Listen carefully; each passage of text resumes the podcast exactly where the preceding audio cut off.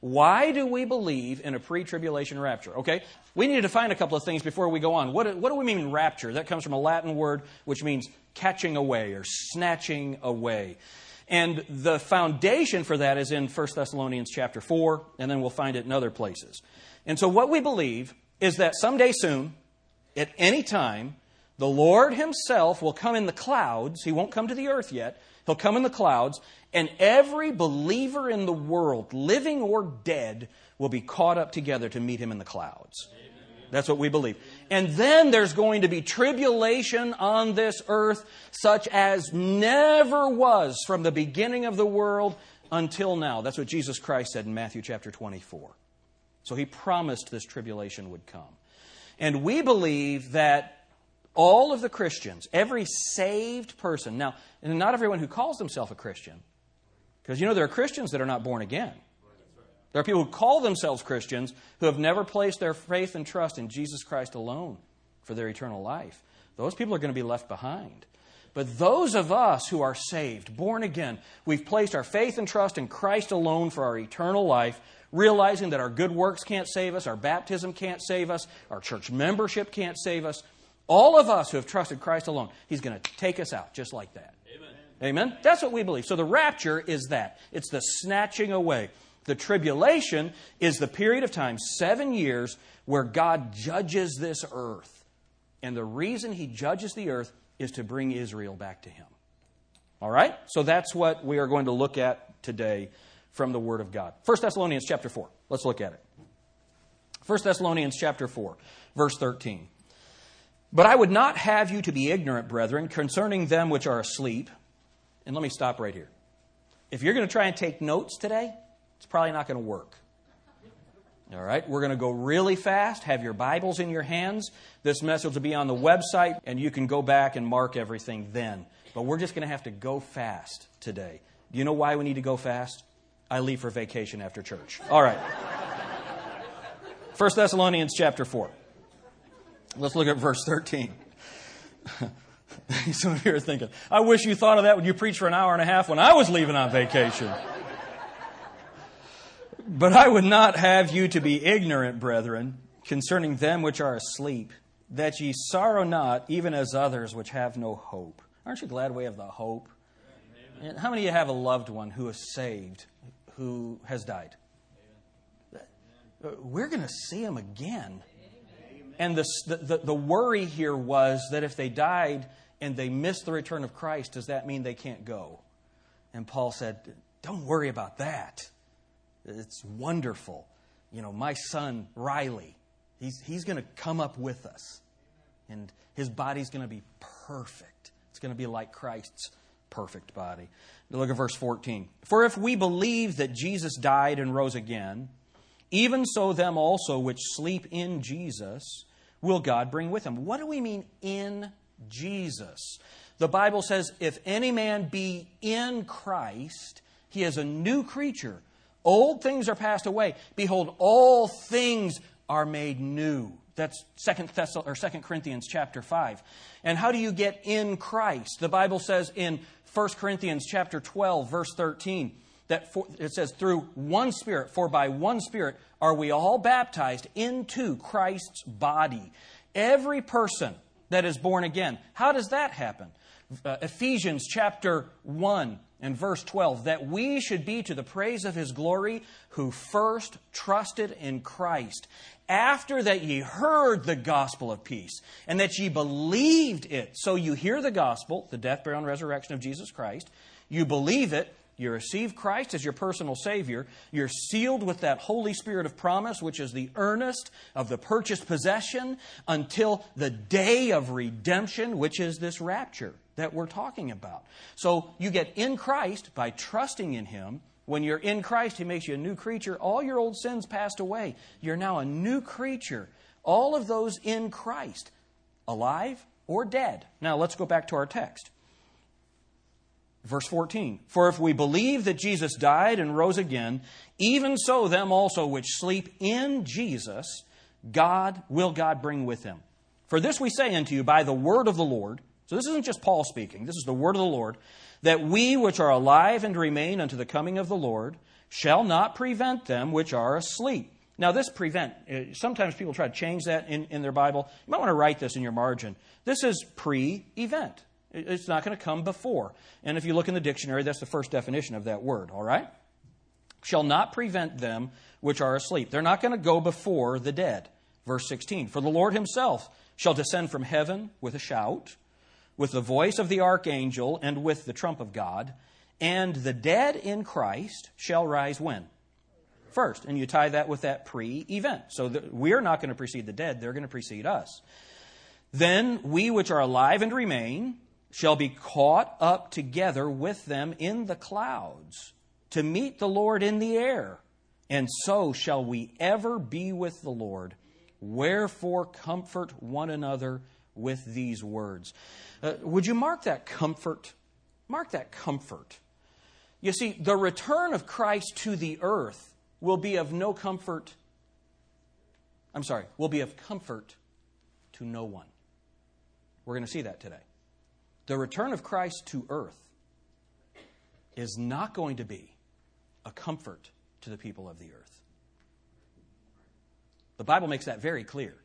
So obviously, we're talking about two different events. This is a comforting thing. We're taken up to be with Him in the air. If there's no rapture, if there's no snatching away, if there's no meeting the Lord in the air, then this makes no sense at all. So, this identifies one of the major problems with Bible interpretation. We believe it literally, we believe every word. We don't treat it as an allegory or as a spiritual truth. We treat it as actual truth. We take it as literal unless there's figurative language. Is that right? So, and how do we understand figurative language? Like or as. The Bible says the kingdom of heaven is like a man that traveled into a far country. Well, we understand that the kingdom of heaven is not a man traveling into a far country. It's like that. And so he describes it that way. But it doesn't say the return of Jesus Christ will be like this. It says, no, the Lord himself will descend from heaven with a shout, with the voice of the archangel, and with the trump of God, and the dead in Christ will rise first. That is an event that will happen. It's just as sure as God is. All right? So, those of us who take the Bible literally, we understand this is an event that's coming. All right? So that's the first thing we understand. Uh, what the rapture is, we're saying that it's going to come before the tribulation. The tribulation is a time where God judges Israel. We'll see that in a minute. The second thing that we have to understand is a distinction between Israel and the church of God. All right? Not the Pentecostal church. All right? They have a name called the church of God, right? But all believers who have been baptized into the body of Christ. That's the church of God. All right? So, all of us who are saved, we're all a part of the church of God. That didn't happen until after Pentecost when the Holy Spirit came. That's when that church came into full function. You all, we all understand that. All right? If any man hath not the Holy Spirit, he's none of his. Hath not the Spirit of God, he's none of his. Romans 8 9. You got to have the Holy Spirit in you. And the Bible says in 1 Corinthians 12, for we are all baptized by one Spirit into one body. All. What does all mean? All right? So if you're not in the if, if you've not been baptized into Christ by the Holy Spirit, you're just not saved. And so everyone who is in that body, how many bodies does Jesus have? One Lord, one faith. Is that right? One baptism. One God of all, one Father of all, is in all and through all and in you all. Ephesians chapter 4. It's very clear. So when that happens, all the believers are gone. The only way that we can believe that is if there's a difference between Israel, the nation of Israel, in the land that God chose for them. There's a difference between that group and the church of God. 1 Corinthians 10:32. Let's go there. 1 Corinthians 10:32.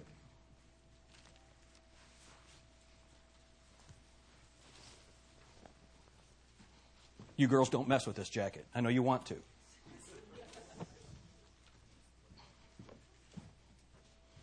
I told those girls this morning, it's nice having those young ladies up the front because they're so much better looking than these ugly guys right here. All right, 1 Corinthians chapter 10. No, I didn't appreciate that this morning. God's called me to speak the truth. Be not dismayed by their faces. That's what it says in Jeremiah. So 1 Corinthians 10:32. I think I just violated this verse. Look at what it says. Give none offense to ugly boys. All right. 1 Corinthians 10:32. Give none offense neither to the Jews, nor to the Gentiles, nor to the church of God. Do you see three distinct groups there? All right. We understand who the Jews were. Uh, how many of you ever heard someone say this? The first Jew was a Gentile. No. What we hear is the first Christian was a Jew, because Jesus Christ was a Jew. But what we can tell them is the first Jew was a Gentile. Abraham was a Gentile. Adam was a Gentile. God made of Abraham a great nation. What's the nation? The Hebrew race, the Jews. They came from Abraham. So from Adam until Abraham, there were only Gentiles. From, from Abraham through Pentecost, there were only Jews and Gentiles. That's all there was. But now, from the return of, or, or from the, the, the return of Christ, all that you have left are Jews and Gentiles because the church of God is in heaven. You have to see a distinction to understand the difference between the church of God and Israel. You have to see that. Now, in the church, we can't ever miss this. It's what the book of Galatians is about. In the church, there's no distinction between Jews, and Gentiles. There's no distinction, right? We're all one in Christ. That middle wall of partition between us, according to the book of Colossians, has been taken out of the way. So there's no difference between Jews and Gentiles in the church. We're all children of God. Amen? Amen? But the nation of Israel is distinct from the church, according to 1 Corinthians 10 and verse 32. Go to Revelation chapter 1. Revelation chapter 1. Why do we believe in a pre tribulation rapture? Revelation chapter 1. All right, so you have the Jews, the Gentiles, and the Church of God, 1 Corinthians 10.32. And God has told every one of those groups about his return, about the end times. In the book of Ezekiel, he tells the Jews about the end times. So if you've read anything by Joel Rosenberg, he deals with Ezekiel almost exclusively, and it's all about how God is going to deal with the nation of Israel when he returns. That's Ezekiel. Daniel tells about the Gentiles. We have the Babylonians, we have the, the Persians, we have the Greeks, and we have the Romans. The major civilizations are dealt with in the book of Daniel, and God tells us about the end times through uh, the Gentile nations. And then in the book of Revelation, he gives the end times information for the church of God Jews, Gentiles, church of God. Jews, Ezekiel, Gentiles, Daniel, Revelation for the church of God. How do I know that? Revelation chapter 1, verse 4. John to the Jews. What's it say? Churches which are in Asia.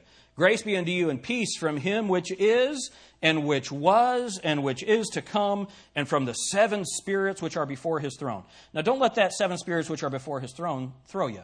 If we took the time to track it down, you'll just see that's the Holy Spirit. The, the Holy Spirit of God is defined as the seven spirits. Uh, why seven? God. Perfect. Perfection. That's God. It's the Holy Spirit. All right?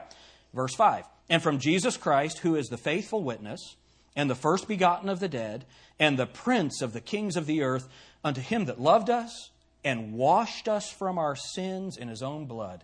You might want to mark that. Your sins aren't covered, your sins are washed in the blood of Jesus. They're gone. They're cast as far as the east is from the west. Amen. He remembers them no more. Now look at what it says in verse 6 and hath made us kings and priests. So here's what we are going to be kings and priests. That's our designation already. So after church, I want you all to call me your Royal Highness. No? It's so funny. For 15 years, whenever I say something like that, Ruby Lime goes, Oh, it's true, isn't it, Ruby? there he goes again. All right. now, look at verse 7. Behold, he cometh with clouds, and every eye, now notice, look at what it says. And every eye shall see him, and they also which pierced him. Who's that? Israel and the Romans. And all kindreds of the earth shall praise God because he's come to the earth. What's it say? Is there any comfort there? What's the difference? Coming to the earth or coming in the clouds. He's coming with clouds of glory. See the difference? Those words mean things. All right? Now, so what do we see here? The book of Revelation is for the church. It's for the churches. It's for us to understand what's going on, what is going to happen. Look at verse 20, chapter 1 and verse 20. The mystery of the seven stars which thou sawest in my right hand, and the seven golden candlesticks. Now he's just going to explain to us what that means. It's not really complicated. The seven stars are the angels of the seven churches. All right, now you might have a footnote in your study Bible that says that that's the pastors of the seven churches. Is that right? Well, Brother Ferrier was a pastor, and he is no angel. and here in a few chapters, we're going to have the four angels uh, standing on the four corners of the earth holding back the winds. I don't know. I know of some pastors that are, you know, windbags, but none of them can control the winds on the four corners of the earth. Do you know what this word means? Angels. Okay? The seven stars are the angels of the seven churches, and the seven candlesticks which thou sawest are the seven churches. What is repeated there? The churches. The churches. This is dealing with the churches. Chapter 2, verse 1. Unto the angel of the church of Ephesus. Verse 7. He that hath an ear, let him hear what the Spirit saith unto what? The churches. Verse 8. And to the angel of the church in Smyrna. Verse 11. He that hath an ear, let him hear what the Spirit saith unto the churches. Verse 12. And unto the angel of the church in Pergamos. Verse 17, He that hath an ear, let him hear what the Spirit saith unto the churches. Verse 18, and unto the angel of the church in Thyatira. Uh, look at verse 29. He that hath an ear, let him hear what the Spirit saith unto the churches. Look at verse uh, 6. He that hath an ear, let him hear what the Spirit saith unto the churches. Verse 7 Unto the angel of the church in Philadelphia, write. Look at verse uh, 13. He that hath an ear, let him hear what the Spirit saith unto the churches. Verse 14. Unto the angel of the church of the Laodiceans. Look at verse 22. He that hath an ear, let him hear what the Spirit saith unto what? Do you think any of that has any meaning? What is repetition in the Bible? Okay, so the emphasis of this whole portion of Scripture is all about what? Churches. Now, I have a line drawn in my Bible now, right from churches at the end of verse 22. Look at chapter 4 and verse 1. After this, after what? After the churches, after the church age. And look at what it says. After this, I looked, and behold, a door was opened in heaven.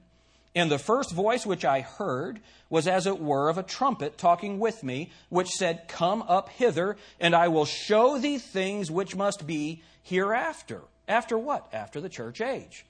The Lord himself will descend from heaven with a shout, with the voice of the archangel, and with the trump of God. After this I looked, and behold, a door was opened in heaven, and the first voice which I heard was as it were of a trumpet talking with me, which said, Come up hither, and I will show thee things to come. All right, I'll show you the things which must be hereafter. Verse 2. And immediately I was in the Spirit, and behold, a throne was set in heaven, and one sat on the throne. And he that sat was to look upon like a jasper and a sardine stone, and there was a rainbow round about the throne in sight like unto an emerald. And round about the throne were four and twenty seats, and upon the seats I saw four and twenty elders sitting Look at what it says clothed in white raiment, and they had on their heads crowns of gold. The Bible says we're kings and priests. In Leviticus, the, the garb, the clothing of the priest was white, but there's no priest in Leviticus that had a crown on his head and sat on a throne. This is us. We're kings and priests before our God. So the four and twenty elders, that's the church. And we are in heaven. Okay, called up. Now look at chapter 5, verse 1. And remember, Uh, Fanny Crosby, you know, she got the crown on her head. We just sang that a little while ago. Is that right? You have the crown, all right? That comes, when does that come? After we receive our rewards. When does that happen? After the rapture. They have their crowns. Now, chapter 5, verse 1.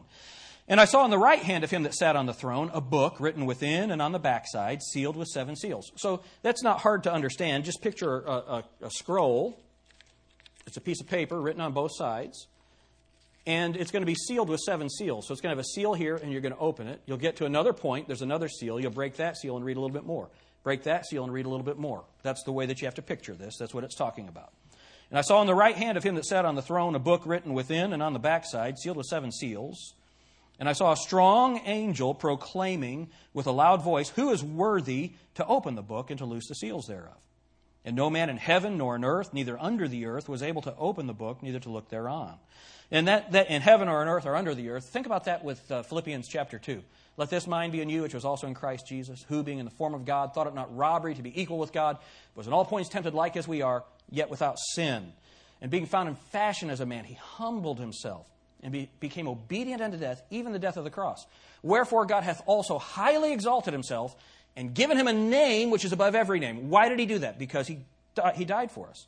Wherefore God hath also highly exalted him and given him a name which is above every name, that in the name of Jesus every knee should bow and every tongue confess that he is Lord to the glory of the Father, of things in heaven and things in earth and things under the earth. All of those people are going to bow before him because he is Lord. Here we have that same designation. None of those who have bowed before him are worthy to open the book. Only he is. Why? Because he's the Lord. We're not. We're still submissive to our Lord, even in heaven. Verse 4 And I wept much because no man was found worthy to open and to read the book, neither to look thereon. And one of the elders saith unto me, Weep not. Behold, the lion of the tribe of Judah, the root of David, hath prevailed to open the book and to loose the seven seals thereof. And I beheld, and lo, in the midst of the throne and of the four beasts, and in the midst of the elders, stood a lamb as it had been slain, having seven horns and seven eyes, which are the seven spirits of God sent forth into all the earth. So now, if you drop down, if you look at chapter 1 and verse 11, Thou art worthy, O Lord to receive glory and honor and power. For thou hast created all things, and for thy pleasure they are created. Worthy is the Lamb. Verse 9, chapter 5, verse 9. And they sung a new song, saying, Thou art worthy to take the book and to loose the seals. He's worthy. He's worthy. Verse 12, saying with a loud voice, Worthy is the Lamb that was slain. We were just singing that, weren't we? Worthy is the Lamb. What is he worthy to do? Kill half the people in the world. kill half the people in the world. Chapter 6 and verse 1 And I saw when the Lamb had opened one of the seals, what happens here? The judgment of the world starts happening. Isn't that interesting? That's not what we think of when we're saying worthy is the Lamb, because we, we remove these scriptural words from their context. Now, Jesus Christ is worthy of our praise and honor, is that right? But when the Bible talks about that, it's saying that he's worthy to destroy half the population of the world. And I want you to notice something. This is so interesting. When he opens the seals in chapter 6, the church is already around the throne.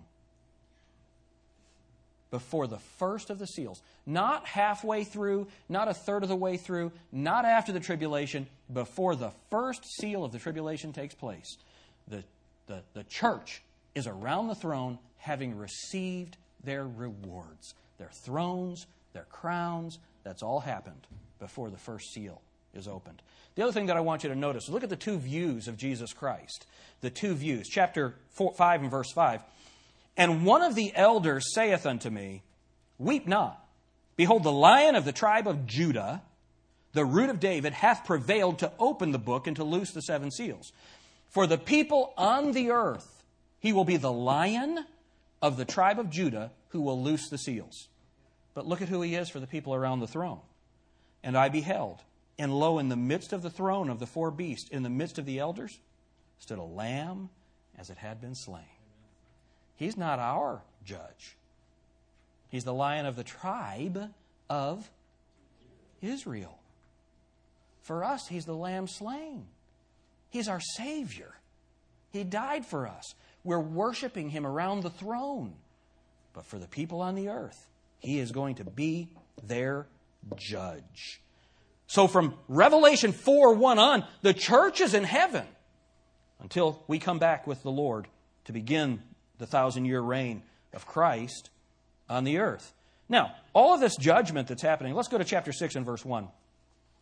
And I saw when the Lamb opened one of the seals, and I heard, as it were, the noise of thunder, and one of the four beasts saying, Come and see. And we, we start with this white horse. He had a bow and a crown was given him, and he was sent forth conquering and to conquer. In verse 4, you have the, the red horse who takes peace from the earth so that they should kill one another. In verse 5, you have the black horse and uh, food. You're going to have just a measure of wheat. It's going to cost you a whole day's wage, and it won't feed you. It won't be enough. That's what happens in verse 6. In verse 8, and behold, a pale horse, and his name that sat on him was Death, and hell followed with him. And power was given unto them over the fourth part of the earth to kill with sword and with hunger and with death and with the beasts of the earth. And uh, uh, so a quarter of the population of the world dies, just like that. They're gone. A quarter of the population of the world. 60 million people died in World War II. And if you talk to anybody from that generation, everyone in the United States knew someone who had died in World War II. 60 million. 2 billion died, just like this. Just like this. Revelation chapter 13, another third. So more than half the population of the world dies, just like that. They're gone. They're gone. Now, how many of you think that's something that ought to be feared? God gives 21 specific promises of judgment in these next few chapters. You have the seals, seven seals, then you have the seven trumpets, and then you have the seven vials, and in the midst of the seven vials, you have the woes, and it's a horrible, horrible, horrible time of judgment. According to Zechariah chapter 13, two thirds of the nation of Israel die, and one third say, You are our God. That's something to be feared, is that right? Go to 1 Thessalonians. I'm sorry, Second Thessalonians.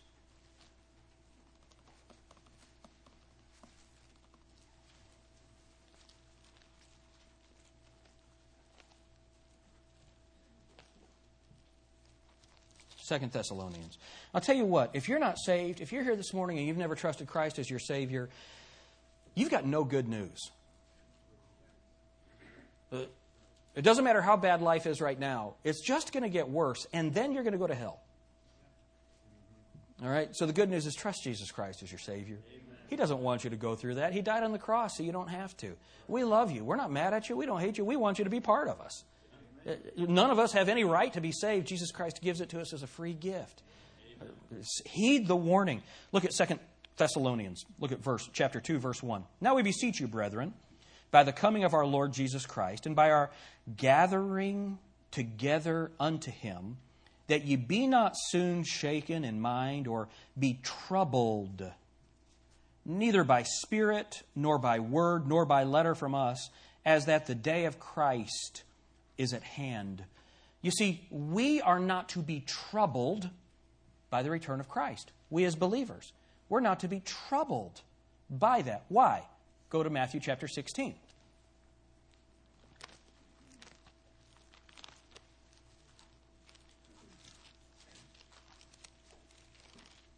Matthew chapter 16. Look at verse 16. Oh, look at verse 15. Matthew 16, verse 15. He saith unto them, But whom say ye that I am? This is Jesus Christ asking the question. And Simon Peter answered and said, Thou art the Christ, the Son of the living God. And Jesus answered and said unto him, Blessed art thou, Simon Barjona, for flesh and blood hath not revealed it unto thee, but my Father which is in heaven. And I say also unto thee that thou art Peter, and upon this rock will I build my church, and the gates of hell shall not prevail against it. Now, do you see that? The gates of hell are not going to prevail against the church. Is that right? Revelation chapter 6, you have the gates of hell being opened. The first horse is, is Antichrist. He comes, he's going to come with a bow, and, uh, and he's going to come with a bow and with a crown. Doesn't have arrows. He's going to conquer them with peace. And then he's going to remove peace from the earth as he's revealed in the red horse. And then the pale horse comes. Then the black horse comes with death, and it's horrible. Is that right? That's hell. That's hell. Well, the Bible says the hell, that hell's not going to prevail against the gates of hell aren't going to prevail against the church. Is that right? So we have to be gone before that happens. Look at how severe it gets. Look at uh, Revelation. Revelation 13.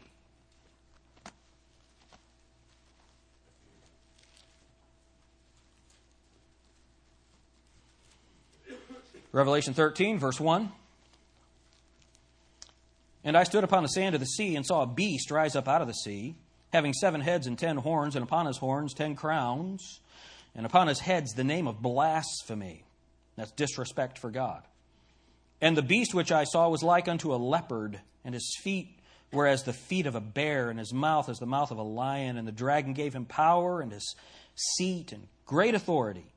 And I saw one of his heads as it were wounded to death, and his deadly wound was healed, and all the world wondered after the beast. And they worshipped the dragon, which gave power unto the beast, and they worshipped the beast, saying, Who is like unto the beast, and who is able to make war with him? And there was given unto him a mouth speaking great things and blasphemies, and power was given unto him to continue forty and two months. It's three and a half years. And he opened his mouth in blasphemy against God to blaspheme his name and his tabernacle and them that dwell in heaven. And look what it says in verse 7. And it was given unto him to make war with the saints and to what? And power was given him over all kindreds and tongues and nations. So here are saints being overcome by the dragon, by the beast. The Bible says, Greater is he that is in you than he that is in the world. The Bible says, We have overcome through the blood of the Lamb. That's who we are. Satan can't overcome us. We are gone. These are apparently different saints than the saints who have Jesus Christ in them and who are in Christ.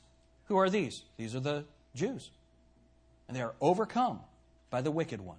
They're deceived by the wicked one during the tribulation period. The church is gone. Just gone. Praise God for that. All right. Now, look with me at. Um,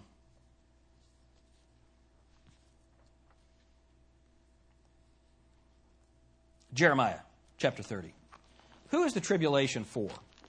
Who is the tribulation for? Israel. That's right, Thelma.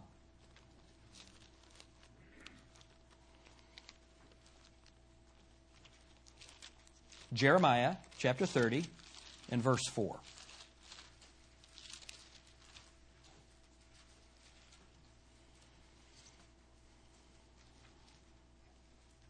You know, let's just start reading in verse 1. This the context is so helpful. Jeremiah chapter 30 and verse 1. The word that came to Jeremiah from the Lord, saying, Thus speaketh the Lord God of Israel, saying, Write thee all the words that I have spoken unto thee in a book. For lo, the days come, saith the Lord, that I will bring again the captivity of my people Israel and Judah, saith the Lord. I will cause them to return to the land that I give to their fathers, and they shall possess it. So, this is the promise that God is going to bring the children of Israel back into the land. Is that right? That was partially fulfilled in 1948, but you understand there are more Jews in New York City than there are in Israel.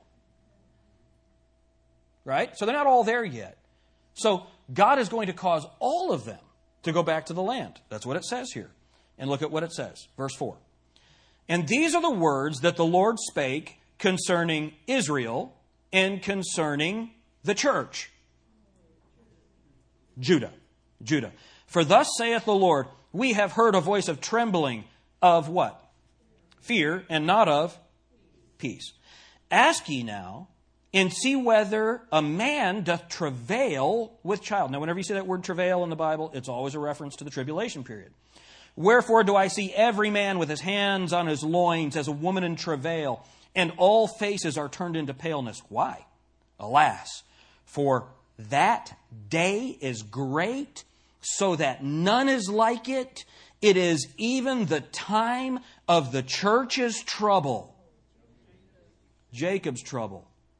But he shall be saved out of it. He'll be saved out of it.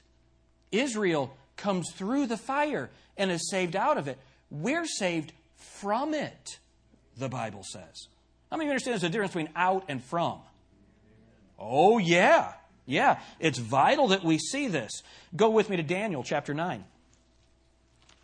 A couple of books later. Daniel chapter 9.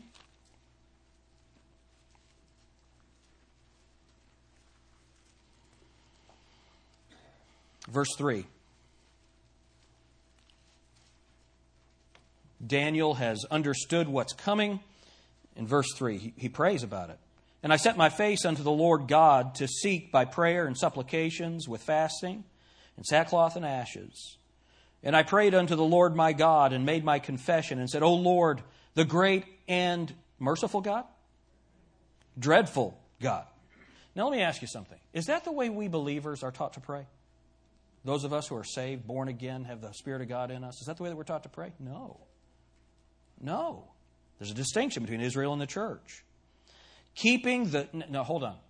You might be thinking, are you saying that Daniel's not saved? Daniel believed God and was counted him for righteousness. Daniel's obedient. The Bible says he overcame the wicked. When we have him in Hebrews chapter 11, God counted his obedience as righteousness to him. We obey God now by receiving the Lord Jesus Christ as our Savior, believing the death, burial, and resurrection of Jesus Christ. That's not what Daniel was believing here.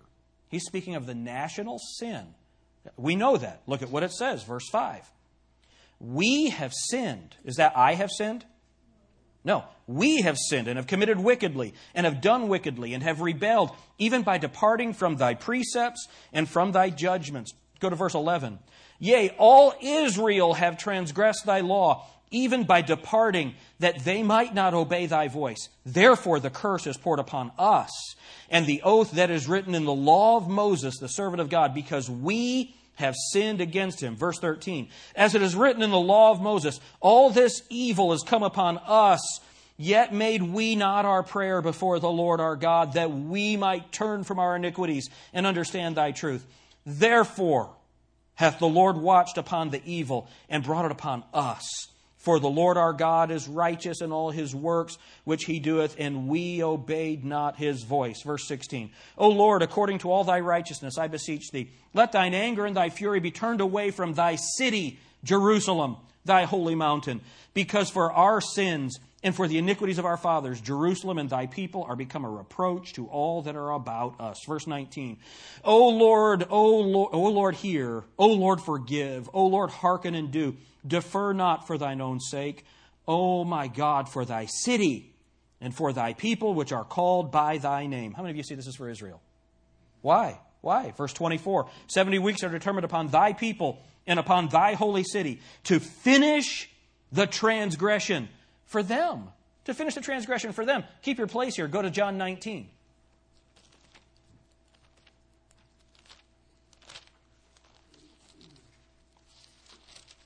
John 19, verse 30.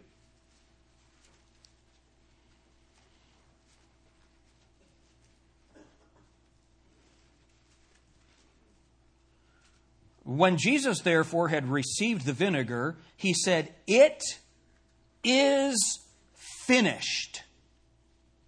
What was finished? Sin, transgression. His payment for sin was accomplished. It is finished. What's the transgression that has to be paid? The nation of Israel hasn't turned to him. Daniel 9. Go back to Daniel 9. Verse 24 70 weeks are determined upon thy people and upon thy holy city to finish the transgression and to make an end of sins. To make an end of sins, what's that talking about? Hold your place in Daniel 9. Go to Hebrews.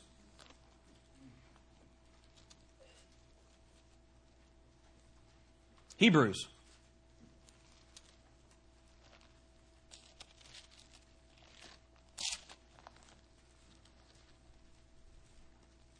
Chapter 9.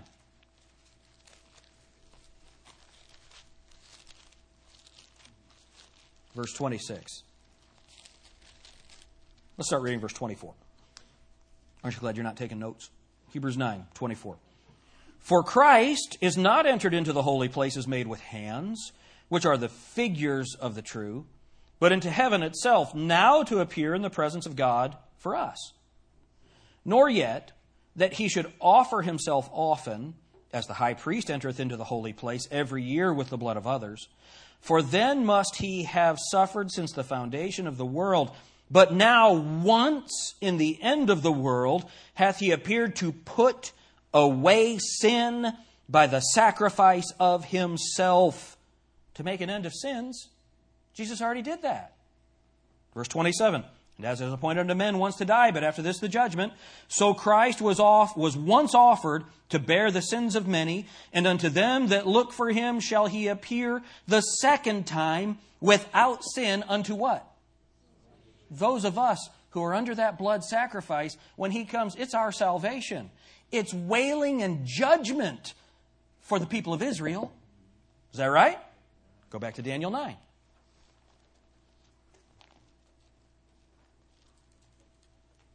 Look at what it says.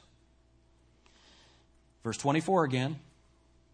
To make in the middle of the verse, to make an end of sins, to make reconciliation for iniquity, and to bring in everlasting righteousness, to seal up the vision and the prophecy, and to anoint the most holy. Anoint the most holy. What does Messiah mean? What does Christ mean? The anointed one. When Jesus Christ, at the end of the tribulation period, they come through, he will be seated on his throne as the King of Israel. He'll be anointed as the Jewish Messiah. They'll say to him, You are our God. And he'll say, You are my people. Zechariah chapter 13. It's a wonderful thing. Now, the Bible talks about this. Look at why shouldn't we worry about this?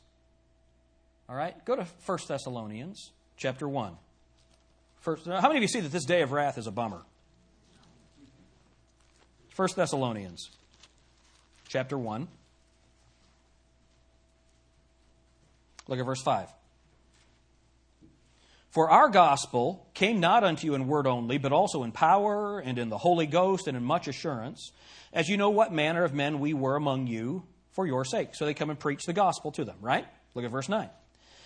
For they themselves show of us what manner of entering in we had unto you, how you turned to God from idols to serve the living and true God, and to wait for his Son from heaven, whom he raised from the dead, even Jesus, which delivered us from what? From the wrath to come. Chapter 5, 1 Thessalonians 5. Look at verse 9. You know, we, we already looked at chapter 4, the rapture takes place. Let's look at chapter 5 and verse 1. But of the times and seasons, brethren, ye have no need that I write unto you. For yourselves know perfectly that the day of the Lord so cometh as a thief in the night. That day of the Lord, it's going to come. For when they shall say peace and safety, remember what the Bible says? He's going to bring in peace, Revelation chapter 6. Uh, they want peace, but they don't want the Prince of Peace. Woe to them when they say peace, peace, when there is no peace.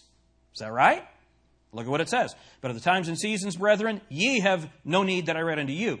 For yourselves know perfectly the day of the Lord so cometh as a thief in the night. For when they, the lost people, shall say peace and safety, then sudden destruction cometh upon them as what? Travail, tribulation. Upon a woman with child, and they shall not escape. But ye, brethren, are not in darkness, that that day should overtake you as a thief. Ye are all the children of light and the children of the day. We are not of the night nor of darkness. Therefore, let us not sleep as do others, but let us watch and be sober. For they that sleep, sleep in the night, and they that be drunken are drunken in the night.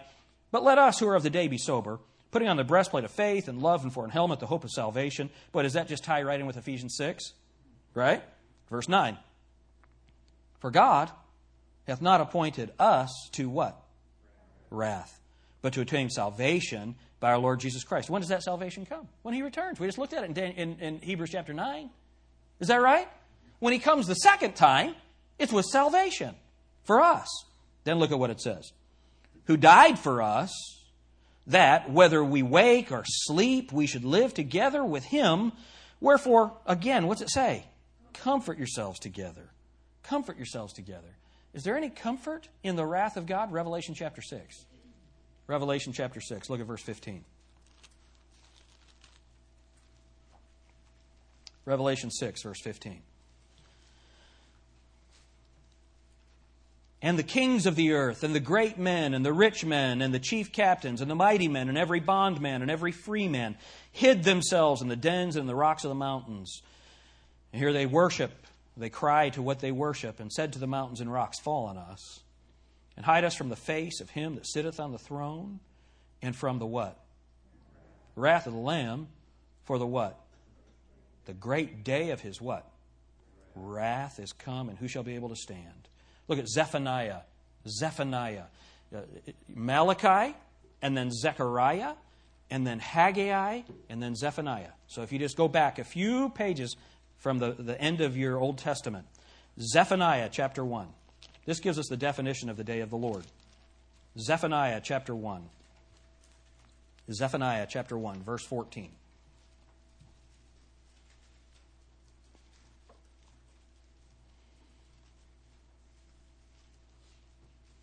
Look at what it says. Zephaniah 1 14. The great day of the Lord is near. It is near and hasteth greatly, even the voice of the day of the Lord. Now, look, we already learned in 1 Thessalonians 5 that we are not ignorant of the day of the Lord. That's not going to come on us, that's for them. Is that right? Is that what it said in 1 Thessalonians? And look at what happens. The day of the Lord is near, it is near, uh, the, and hasteth greatly, even the voice of the day of the Lord. The mighty man shall cry there bitterly. That day is a day of wrath, a day of trouble and distress. It's a day of wrath, a day of wasteness and desolation, a day of darkness and gloominess, a day of clouds and thick darkness, a day of the trumpet and the alarm against the fenced cities and against the high towers. Now, it's very clear. We're not of the night. We're not of this darkness. We are delivered from the wrath to come, 1 Thessalonians 1:10. We're delivered from that. Now we will be delivered. We are. We're not saved out of it, we're saved from it. The church is not a part of the tribulation. Very clear. We are not a part of the tribulation. So why do people teach that the church is going to go through the tribulation? Why do people teach that? Some people, they're just an error. Others, they refuse to see the distinction between Israel and the church. But aren't you glad we're not going to have that trouble? We are delivered from the wrath to come. You know, there are a couple of errors that people make. Well, there's wrath coming, but I don't deserve it. Folks, every person who's ever lived, other than the Lord Jesus Christ, deserves the wrath of God. Amen? The tribulation will make people good enough to go to heaven. Let people believe that. Go to Revelation chapter 13 with me. The tribulation will purify people. Well, let's see how that lines up with Scripture. Revelation chapter 13.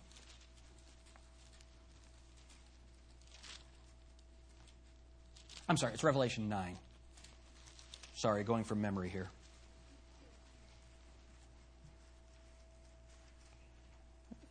Look at Revelation chapter 9 and look at verse 15. And the four angels were loosed, which were prepared for an hour and a day and a month and a year, for to slay the third part of men. Verse 18. By these three, was the third part of men killed by the fire and by the smoke and by the brimstone which issued out of their mouths. For their power is in their mouth and in their tails, for their tails are like unto a serpent's and had heads, and with them they do no hurt, or they, with them they do hurt. Now look at what this says, verse 20. So we've already had a quarter of the men killed, now a third of the men are killed, verse 20. And the rest of the men, which were not killed by these plagues, yet repented not of the works of their hands, that they should not worship devils and idols of gold and silver and brass and stone and of wood, which neither can see nor hear nor walk. Neither repented they of their murders, nor of their sorceries, nor of their fornication, nor of their thefts. And the tribulation period is not going to make anybody righteous. Eventually, eventually, Israel will turn to God. But two thirds of them are going to die. What does that have to do with the church? Nothing. We're saved from the wrath to come. Praise the Lord. How many of you know for sure that you're saved? You know that Jesus Christ is your personal Savior. How many of you know somebody that's not saved? This is what they're going to go through. Folks, we need to get the gospel out to them. The fact that we're going to be delivered from this, praise God. That's wonderful. How many of you just kind of wish it would happen right away? you know, there's so much trouble in the world. Even so, come quickly. Lord Jesus, deliver us from this mess. Get me out of my mortgage. Look, he's coming back.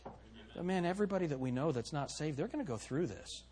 So there are three things that I wanted to accomplish this message. Number one, I wanted you to have the evidence that we're not going to go through the tribulation. How many of you see that? We're not going through the tribulation.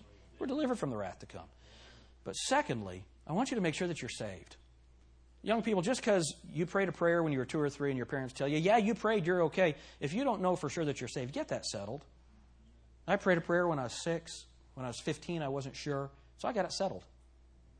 And I know for sure that I'm saved. Might have been when I was six, but I know for sure from the time I was 15. Make sure that you get it settled. All right? If you're not born again, get that cared for. So, number one, we need to know what we believe. Number two, we need to make sure that we're saved. And number three, everyone that we know that is lost, we need to tell them again. We got to tell them again. Jesus Christ is coming back. Let's pray.